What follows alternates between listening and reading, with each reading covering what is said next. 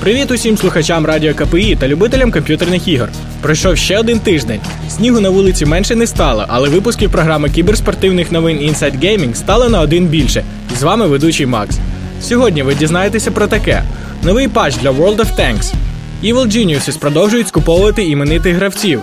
Епохальний патч для League of Legends. Перемога Virtus Pro на The Defense 3, World of Tanks на Android та iOS. Чи стане Bioshock Infinite грою року? Багатомільйонну аудиторію гри World of Tanks завжди цікавили нововведення. Яким чином будуть мінятися відки для розвитку танків, як змінять характеристики пушок і чи будуть введені в гру нові танки? Із неофіційних джерел виплили деякі зміни до гри, що можливо будуть введені вже в квітні. Тепер взводи з трьох осіб можна створювати без преміум аккаунта. Також і створення рот буде доступне без преміума та зменшена вартість камуфляжів. Звичайно ж, будуть певні зміни щодо характеристик танків, і в гру буде додано близько десятка нових. Всі можливі зміни в новому патчі можете знайти на порталі Virtus.pro. Американський гігант Evil Genius продовжує скуповувати гравців. Цього тижня вони надали притулок двом корейцям старкрафтерам Alive та Oz.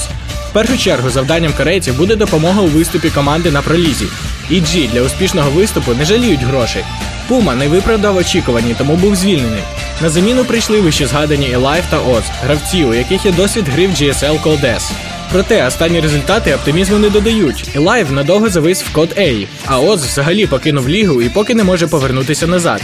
Але на думку EG, дані гравці можуть реально підсилити команду і показувати непогані результати.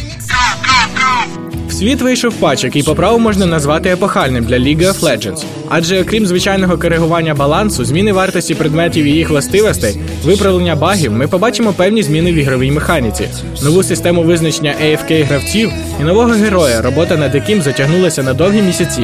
Проте через декілька годин після запуску патчу на американському сервері було проведено відкат до попереднього патчу. Riot Games намагаються виправити всі помилки, що виникли в ході апдейту до встановлення патчу на євросервери. Повний список змін можна знайти на сайті гри League of Legends. Сталося те, чого чекали багато гравців Dota 2. Virtus Pro виграли свій перший серйозний турнір на світовій кіберсцені. Ведмеді у фіналі переграли Fnatic з рахунком 3-2. The Defense Season 3 одна із найстабільніших ліг. Сезон почався ще у 2012 році. За 4 місяці команди добряче змінювали свої склади, а деякі повністю розпалися. На такій довготривалій дистанції перемагає не просто найсильніший, а й найстійкіший.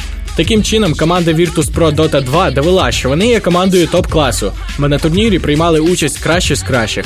З приводу іншої, не менш відомої СНД команди Na'Vi, можна сказати, що хлопці показали не найкращу свою гру і посіли лише 7-8 місце разом із Mouse Sports. Virtus Pro за перше місце отримали 10 тисяч доларів, Fnatic за друге 5 тисяч доларів, а бронзові призери Dignitas забрали собі 3,5 тисячі доларів.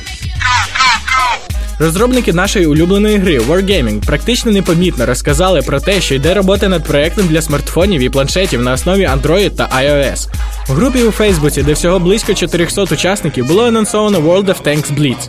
Вже відомо, що поєдинки будуть проходити в режимі 7 на 7. В грі буде лише 3 нації, а доступ до гри буде здійснюватися через Wargaming ID. Та те, що гра буде умовно безкоштовною, як сам World of Tanks.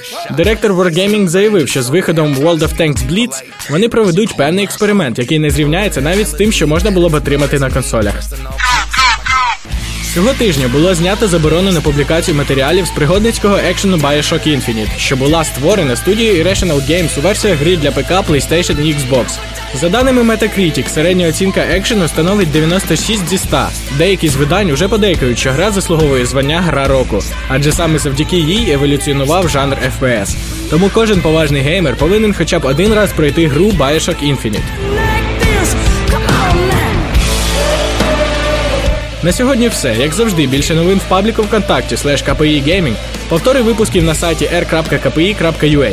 З вами був Макс, a.k.a. Ghost, програма кіберспортивних новин Inside Gaming та Радіо КПІ. Good luck, have fun!